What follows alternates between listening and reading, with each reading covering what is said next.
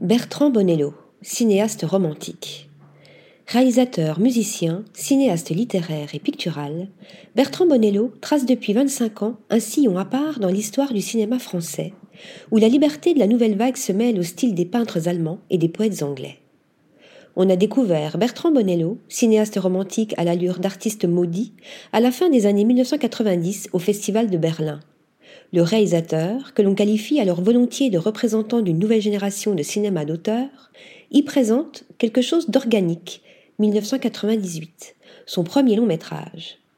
L'histoire d'un amour viscéral, quasi animal, entre Romane Boringer et Laurent Lucas.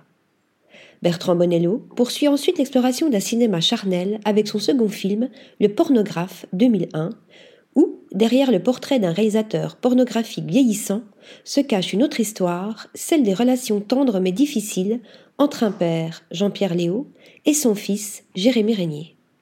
Suivront plusieurs années durant lesquelles le réalisateur, tout en continuant assidûment de tourner, restera confiné aux marges cinématographiques, proche d'un cinéma quasi underground. On se souvient notamment d'un court métrage sur Cindy Sherman avec Asia Argento, Cindy The Doll Is Mine en 2005, ou De la guerre en 2008, dernier film avec Guillaume Depardieu sorti du vivant de l'acteur.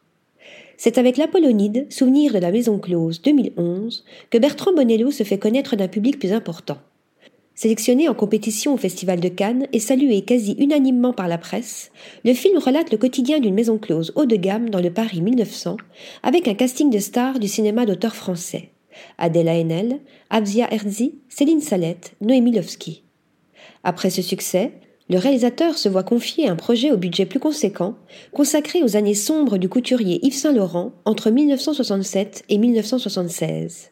Réalisé avec l'accord de principe de François Pinault, propriétaire de la marque, mais sans celui de Pierre Berger, qui lui préfère le biopic plus hagiographique Yves Saint-Laurent, sorti la même année. Saint-Laurent 2014, ébloui par la beauté de sa mise en scène et par l'interprétation incarnée de Gaspard Huliel dans le rôle titre. Mais c'est avec Nocturama 2016 que Bertrand Bonello signe certainement son chef-d'œuvre à date.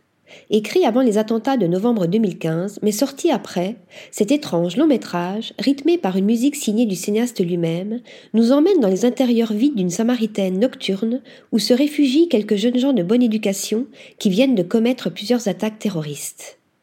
Enfin, après deux films passionnants mais plus confidentiels, Zombie Child puis Coma, le Nouveau Bonello est un film ambitieux, signant le retour du cinéaste à sa première passion, les histoires d'amour tourmenté, cette fois-ci à l'aune de l'intelligence artificielle. Adaptation libre de La bête dans la jungle de Henry James, La bête, avec Léa Seydoux et George McKay, est à découvrir en salle dès le 7 février. Article rédigé par Pierre Charpillose.